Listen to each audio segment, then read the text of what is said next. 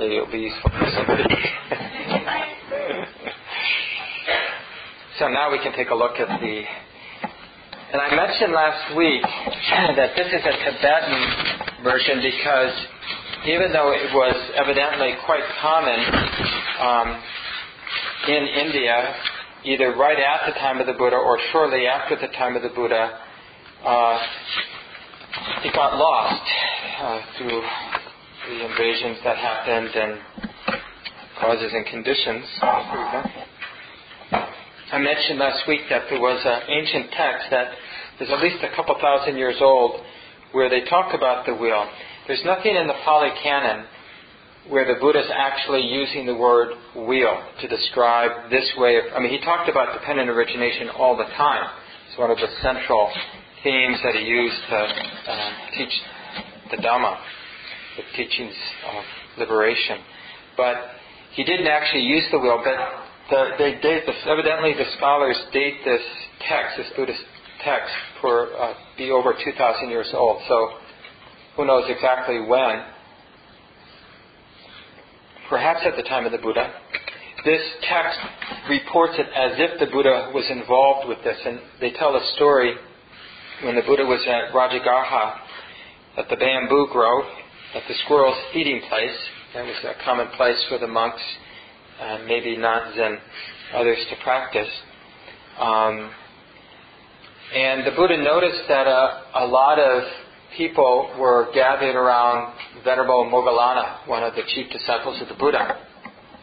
And the Buddha asked what was going on. He asked, I think, Ananda, what was going on. Like, why were they going to see Venerable Mahamoggallana? And I guess it was not just the monks, but also uh, nuns and lay people were coming to see Moggallana. Now, the illustrious enlightened one who knows, also known as the Buddha, asks questions. Thus, the Lord Buddha asked Venerable Ananda why the second of his foremost disciples was surrounded by the four assemblies monks, nuns, uh, female and male lay people.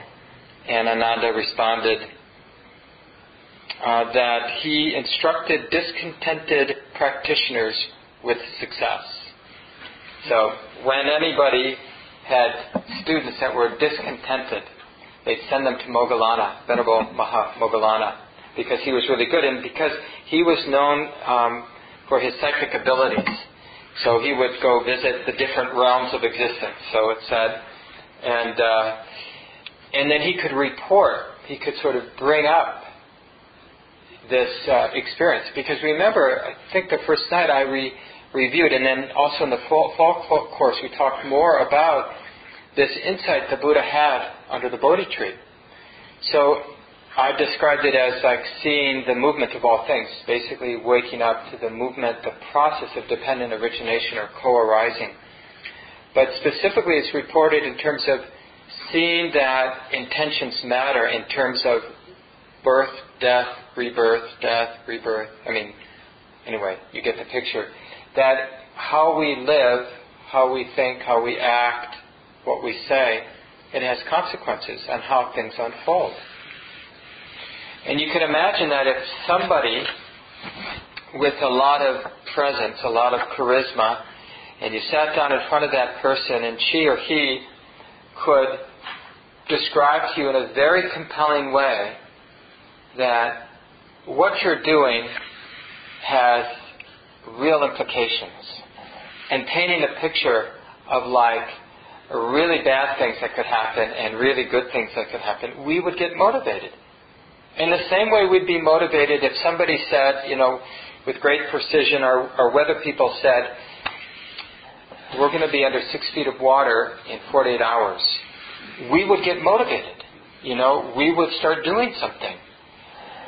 And so this is the, the sense that th- this uh, that the stories coming out of that, people have recognized that Moggallana's ability, his psychic abilities, and his uh, allowed him to help paint a picture for people that it really matters what you do with this life, not to be complacent, not to think it's nice, uh, good enough rather, just not to be killing people or not to be actively stealing, but to uh, get interested in exploring the nth degree of dana, of generosity, of living and giving, I mean, receiving and giving freely, the nth degree of non harming, and the nth degree of developing the mind, the, the balance of mind. And the thing is, this isn't a pain in the butt. As the Buddha says in, uh, I think it's the Kalama Sutta, right at the beginning of that famous discourse, he says, This practice is good in the beginning, the middle, and the end. So, as we develop dana, sila, bhavana, develop the mind, develop our integrity, develop our generosity, it feels good right in the beginning. If it doesn't feel good, we're not doing something right. It should feel good. It should enliven our life. It should liberate us as we're developing the practice. And so, but you know, we put it off because we, we have part of our delusion is we think we can do it later. You know, or conditions be, be better later, or we have some story that my life is difficult, which it is for all of us, some more than others probably, or definitely, but it doesn't really matter. We should still do what, whatever we can do because it matters. And so the Buddha, getting what was going on and, and kind of appreciating what was going on, you know, he, the happiness of an enlightened person, that's kind of an interesting thing to speculate about. But you can imagine the one thing that would make an enlightened person who's already feeling pretty happy happier is seeing people engaged in activities that's leading to the happiness that he or she is experiencing. That would make them happy. In the same way that you could imagine, you know, a parent observing their child doing things, engaged in activities that's going to lead to their safety and well-being for a long time, they feel really good. So in the same way, so here's what the Buddha says. Uh, the elder Moggallana, or a practitioner like him, cannot be at many places at the same time for teaching people. Therefore, in the monastery gateways, a wheel having five sections should be made. Now, this he's talking about the realms of existence, the sort of middle circle. And uh, here, this is a Tibetan version, so they have six because they created, they added this, the Titans, the warring gods, which is in the upper right corner, I think, yeah, upper right corner. I know these aren't that good, but we'll talk about them in a minute. But he, so he's saying this, but just five. So you have the lower realms, which is the hell realm, right at the base. And then on the right side, you have the hungry ghosts. On the left side, you have the animal realm. Those are the relatively unfortunate realms.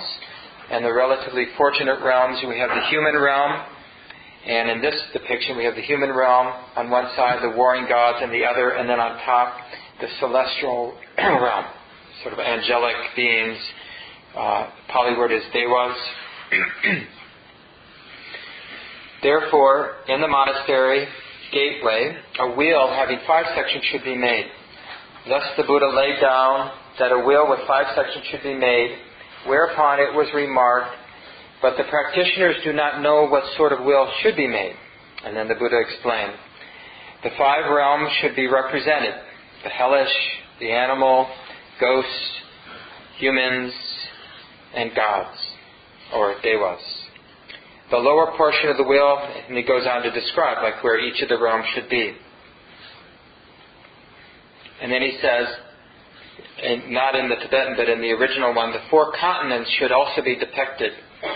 So this is you know, from the Indian from that time, they thought of four continents, India being one, and then three others. And then he said, the Buddha said, in the middle, greed, aversion, and delusion must be shown a dove symbolizing greed, which later became a cock, a rooster, and then uh, uh, let's see, a snake uh, representing anger, a hog or boar representing delusion. Furthermore, the Buddha, the Buddhas are to be painted surrounded by their halos, pointing out the way to Nibbana. So you see up in the upper right, the Buddha pointing to the hare, the rabbit, but it's really the moon and uh, it, the moon represents coolness, the coolness of renunciation. And the Buddha also said, ordinary beings should be shown as by the contrivance of a water wheel. So now we're looking at the second circle. The inner circle is the rooster, the snake, and the boar, each biting the one in front of its tail. So that's the that's really the core of this cycle is the force of greed, anger, and delusion. It's the basic description of uh, arising out of misperception, or the basic movement that arises out of the misperception, seeing, taking things personally. Did you not get a copy, Judy? Oh, that's okay. We've got extras. So that second one, this is that water wheel the Buddha's talking about. And the idea is a, is a kind of recycling. You know, it doesn't matter if you're a celestial being, as long as you're in the mouth of impermanence. That's this fierce beast that is holding the whole wheel with his claws and his jaw. That beast represents the, the truth of impermanence. The Yama sometimes is it's called. Yama is also a, probably originally from the Hindu tradition, but then adopted by Buddhism later. Um, but just uh, the god of death or the lord of death of impermanence, that everything comes and goes. So whether wherever you are in any of these realms, you're always recycling, and that, that's this tumbling. And so you can go from a celestial realm all the way down to a hell realm, and you can work up from the hell realms up to the higher realms. And because there are teachings on dependent origination, there is a way of being free of this process of uh, suffering. So it's very easy to start thinking about this, you know, when you get realms of existence, and we'll go into it in a little bit more detail. And it's, from our point of view, we're going to want to start thinking about it as a description of a material world, you know, like, because, but we have to realize that that's not the way the Buddha is teaching. There isn't like inside and outside. There's only this. And even from our current limited understanding, this is a mind experience. Right? Whatever this is, it's arising in our mind. And whether there's an external or something outside of this, it's a question for philosophers. It's not really relevant because what we always know is this, which is the mind's experience. It's the mind's reflection or the mind's understanding or the mind's conception. But that's what this is. We only have that. We, whenever, like when I think, well, you guys are out there, that's a thought being known in my mind, right? So we, and I'm not saying that you guys aren't out there, but I'll never know. All I know is that there's seeing being known here in my mind. And then there's this interpretation of what's being seen happening here in my mind. So it makes it easy then when we're looking at this and we're kind of uh, developing our comprehension of this description of this co-dependent arising, this process of being, that we're really talking about this psychophysical thing we call our life, this experience of this.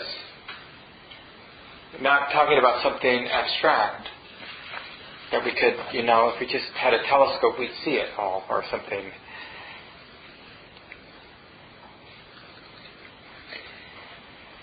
So the idea is that because of the force of, of greed, aversion, and delusion, there is this constant recycling. There is no stability anywhere in this process. So this is samsara. Samsara really is pointing specifically to that there isn't any solidity or any permanence.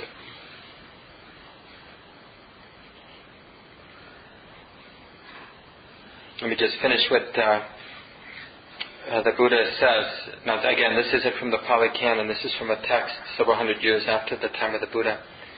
The space around the rim should be filled with scenes teaching the twelve links of dependent arising in the forward and reversed order.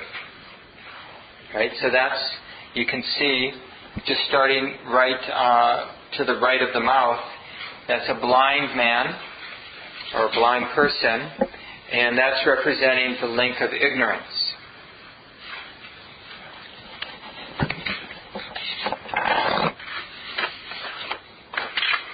And then the next one, we went through these links before, but we'll go through them a little several times tonight. And then the next one, karmic formations. So there you have a potter and this idea of an activity that has results. So volitional formations or karmic formations, sankharas, um, really have to do with the impressions in the mind. So both the dispositions that we carry because of previous conditioning, but when those conditions or those tendencies rather come to the surface, then we call them intentions, like I'm about to do something because of an intention, and then we act on them, sort of move into action. So that volitional formations really talk about this movement into action. And having this movement into action is the cause for consciousness, which is the next one, and it's depicted by a monkey jumping from branch to branch. And so this is the nature in this realm or in this kind of experience of suffering. You'll notice that the consciousness is constantly uh, there with the next sense contact. And consciousness, in a sense, is dependent. It's always got to be there for the next sense experience. So sometimes in some passages, the Buddha talks about restricted and unrestricted consciousness. Doug, would you turn the ventilation back on? And if we start uh, have time for discussion, we can shut it back down again. So we have the active monkey as consciousness, and the next we have two people in a boat, mind and body, nama rupa. With the mind being the leader. So I think in um, some depictions, maybe this one, there's one person, you know, standing in the back of the boat with the pole, getting to decide where to go, and the other person is just a passive person. So mind and body, mind being the leader, if you have a mind and body, then you have sensitivity. And you have sensitivity through these six sense gates, which is depicted as a house with six uh, openings, five windows and one door, as you see in this depiction. If you're sensitive in these six ways, you're going to have contact, which is depicted as an embrace. That's contact. If you have contact, because of our conditioning, there will be a feeling associated with all sense contacts. And it's, yeah, you can see it's depicted in a pretty graphic way as an arrow in the eye. Ouch. Right? Because sometimes sense contact really hurts. And sometimes it makes a huge impact, but because it's pleasant and we're so seduced or uh, moved by the pleasantness of a sense experience. Without wisdom, when we have feeling without wisdom, then there will be craving. And craving, the difference between craving and the next one, which is grasping or clinging, is craving is the beginning. So here it's depicted as somebody being thirsty. But we haven't really acted on the thirst. It's just the presence of thirst. But then when we actually begin to act on the thirst, then you have grasping. It's depicted by a person taking, grabbing fruit putting in a basket. So now the mind is actively acting on its craving. Craving then leads to becoming, because when we've made volitional action, we have set something in motion, sort of karmic fruits have been set in motion. And it's depicted as somebody being pregnant. So something's going to happen. There's no going back, you know, because the person is impregnated, there are seeds have been planted. Those seeds will have results, which is the next picture of birth and death is the last one. So these are the and and this the last one is really aging and death, and it's just the uh, really pointing to suffering. So it's really representing suffering in this. So we have ignorance, mental formations, consciousness, mind and body, six sense gates, contact, feeling, craving, clinging or grasping, becoming, sometimes translated as being, birth, aging, illness, death, or suffering, you could say, and then again, ignorance.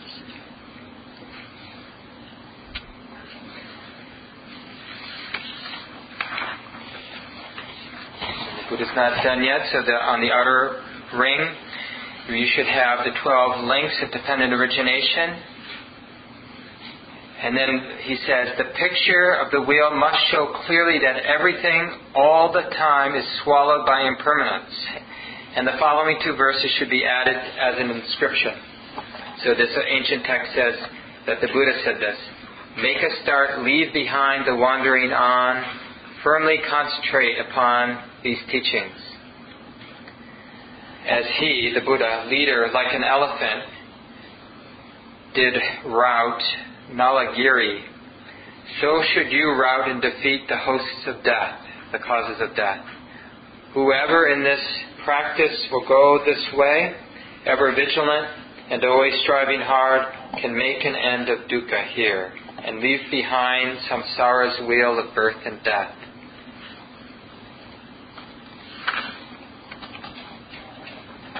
And then, you know, there's always these picky things. And later, um, you know, they asked, they asked the Buddha, well, what happens if people come to the monastery and see that and they don't know what it is? And so then the Buddha said, you know, well, you should get somebody who stands there to greet visitors and explains it. a competent bhikkhu, a competent practitioner should be appointed to explain the wheel.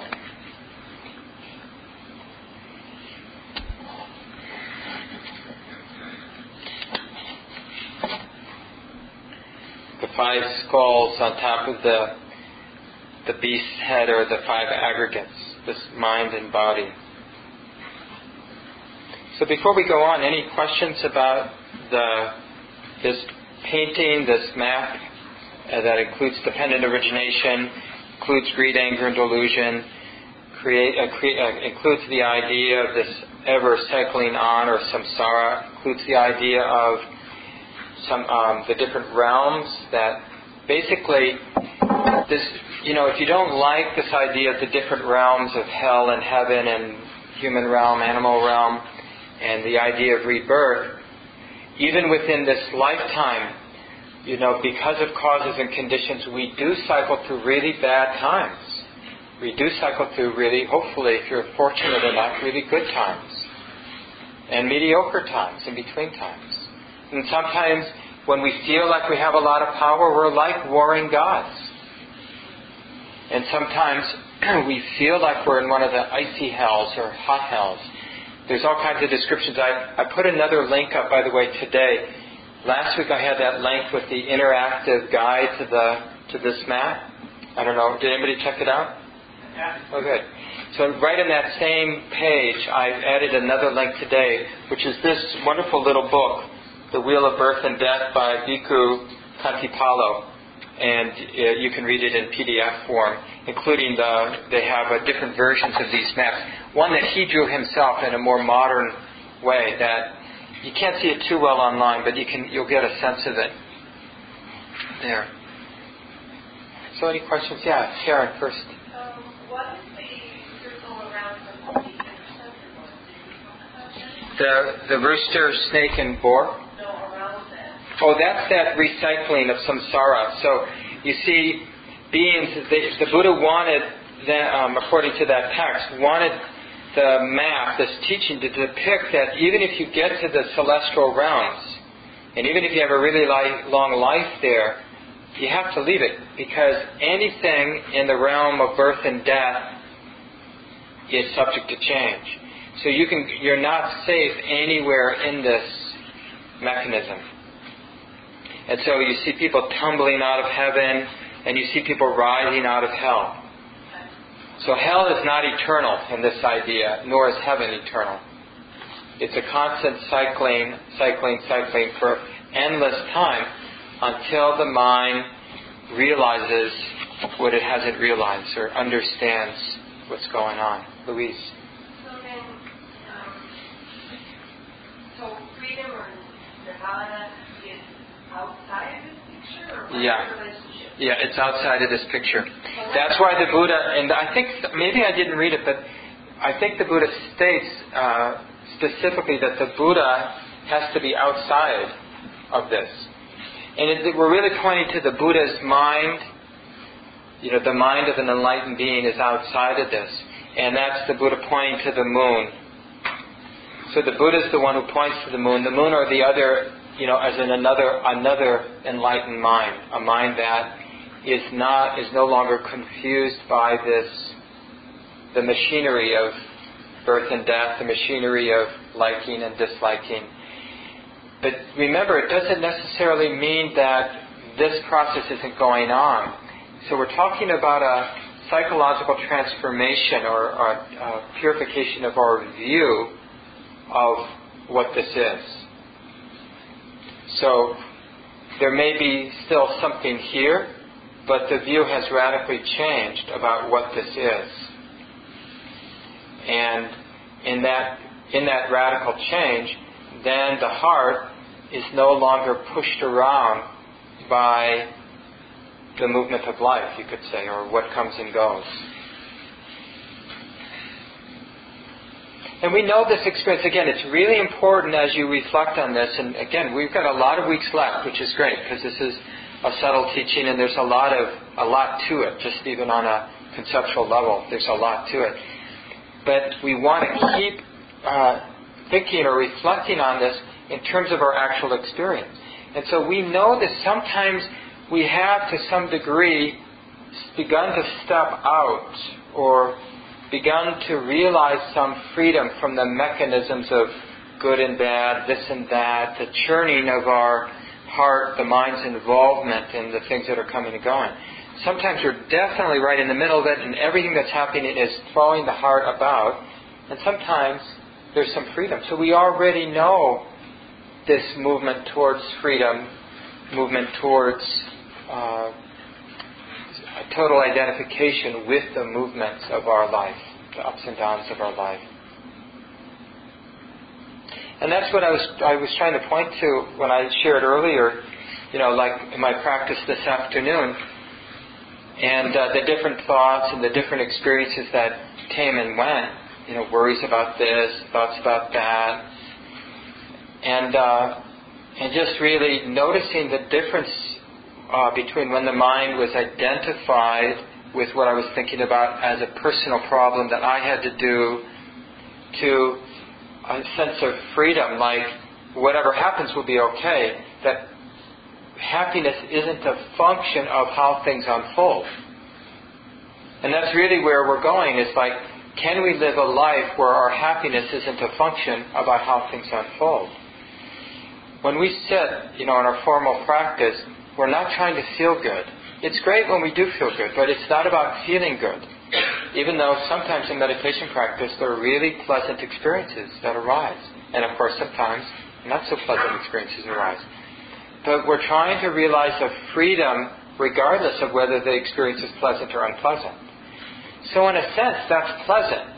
To be independent of whether things are pleasant or unpleasant is its own kind of, I mean, this is language, but it's okay to say, yeah, that would be really nice. That would be really pleasant. In a way, it, freedom is the ultimate pleasantness. Not needing pleasantness is the ultimate pleasantness.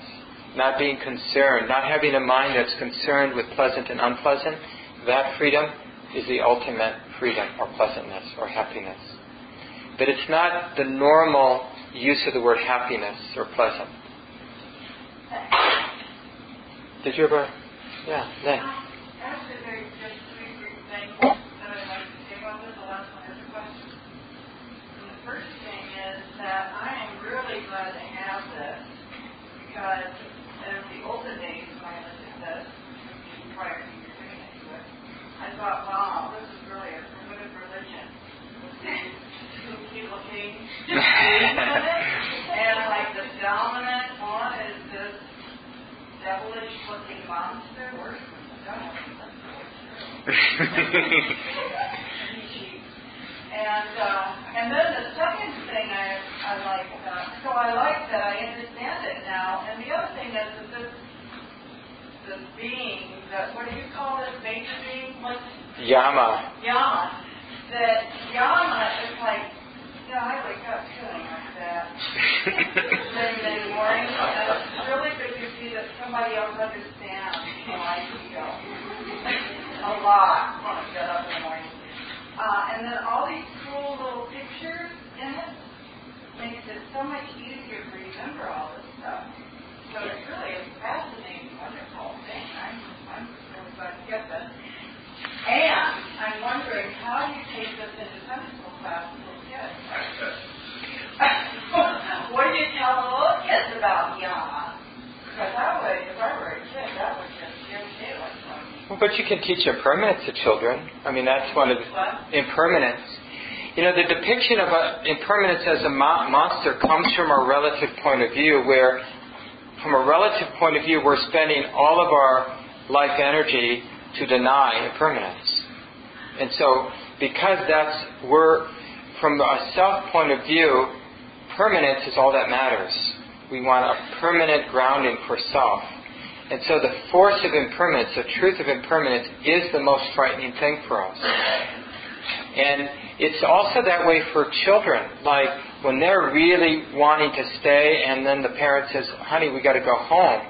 Have you seen how kids can react at times? I mean, it's as if you're killing them sometimes, and they fight as if they're going to die. Like, "Oh no, you can't make me," kind of thing. I mean, really hitting, even hitting their parents sometimes. So change is hard for us. Losing what we like, not getting what we want. These are hard things for us. So you don't need to scare kids. And you know, you also have to understand this is the Tibetan version. And Tibetan Buddhism, I think partly because of just cultural reasons and the existing uh, religion of Bonism that was there in Tibet before Buddhism got brought up from India. It was very colorful and very rich and intricate and, you know, had this very developed cosmology. And so Buddhism is quite adaptable, like it did when it went into China with Taoism and here now in the West with Western psychology. So it just incorporated a lot of those cultural tendencies, I think. And so you get, you know, this is, uh, it's very interesting. And when you, the color versions are just so engaging. I mean, it, go online and just put in Wheel of Life and Death, and you'll get some beautiful, uh, I don't know if they call them yantras, but these wheels of life, but with very rich colors. And all the colors have meaning too. You know, we haven't even spent any time talking about the realms of existence. Maybe we'll go back a little bit more next week. But what we will do next week, and I'll encourage you to do this week, I'll send out one more link which is called Versions of Conditional Origination. And this monk just took from the different discourses because the Buddha would recommend people go through this um, chain this direction and this direction and with this point of view and that point of view. And I just encourage you to just sit on your couch in your meditation place, wherever you want, or while you're walking. Just move your mind through these and reflect on each one as a way to illuminate what's happening here. Remember, that's what it's all about, is to help get a, a different sense, a different understanding of what's moving here and now. The conditional unfolding of it. And how, you know, just to kind of give you a little highlight of next week, you know, just there's many ways to look at this, but on the right side, the, we have the mind and body, the five aggregates. And we practice the four foundations of mindfulness. We practice being mindful of the mind and body, right? That is our practice. We're waking up, we're paying attention to the mind and body. That's everything from uh, mental formations, which we can pay attention to, consciousness, which we can pay attention to, uh, mind and body, six sense gates, contact, and even craving. We can pay attention to all of those things. They all arise in the four foundations of mindfulness, which is just a fancy way of saying the mind and body. On the other side, from craving to suffering, we have the aggregate of suffering. We have the results of either being mindful with wisdom or not. And when we're not mindful, when there isn't wisdom, then the aggregate of suffering is put in motion. The, the person that experiences suffering gets that emotion from craving to grasping to becoming, birth and death, the cycles of happiness and unhappiness over and over again. So you can just sort of notice, you know, we can practice, and when we don't practice, we end up being the one who suffers, being the one who has stress, being the one who doesn't like this, wants things to be other than they are. But we'll come back. So let's just take a few seconds, let go of the words.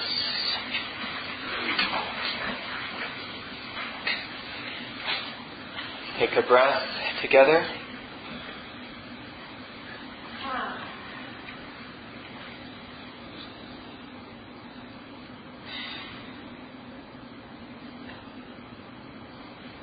Relaxing in the jaws of impermanence,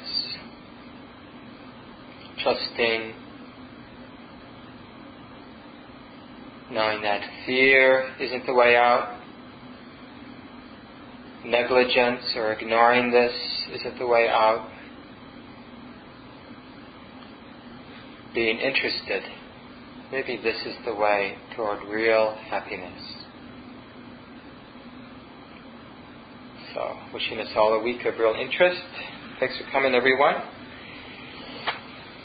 A number of things coming up you can check out. Um, one thing I'll be doing a workshop on um, right livelihood, status, wealth, income, and I'm hoping people bring their own experiences and wisdom to that so that we can have a really fruitful day together reflecting on right livelihood, reflecting on status, reflecting on money and wealth, and our relationship to all of these things and how so, so much suffering is born out of these things. And what we can learn from it. So that's not this Saturday, but the following Saturday. We do have a half day retreat this coming Saturday. And uh, Chaz uh, will be teaching. He's leading the PCBC retreat in a couple of weeks. And then Friday, I think it's the 15th or 14th. No, I think it's the 13th. Friday evening, the 13th, he'll be speaking at Common Ground. And then later in the month, Judith Vergeer will be giving our guest teacher talk. So we have a couple guest teachers coming up in the next month. And then um, Santikaro will be here that second weekend in March, Friday night talk, day long on Saturday, and a conversation for the 12 step community on Sunday. So, got a, a nice lineup of visiting teachers. Any other announcements for the community people have? Anybody want to be cook for the April residential retreat? Lee is looking for somebody. You can let us know. We'll pass your name out to Lee Rosenberg. Thanks, everyone.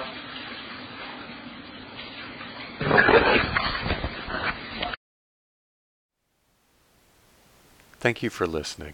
To learn how you can support the teachers and Dharma Seed, please visit dharmaseed.org slash donate.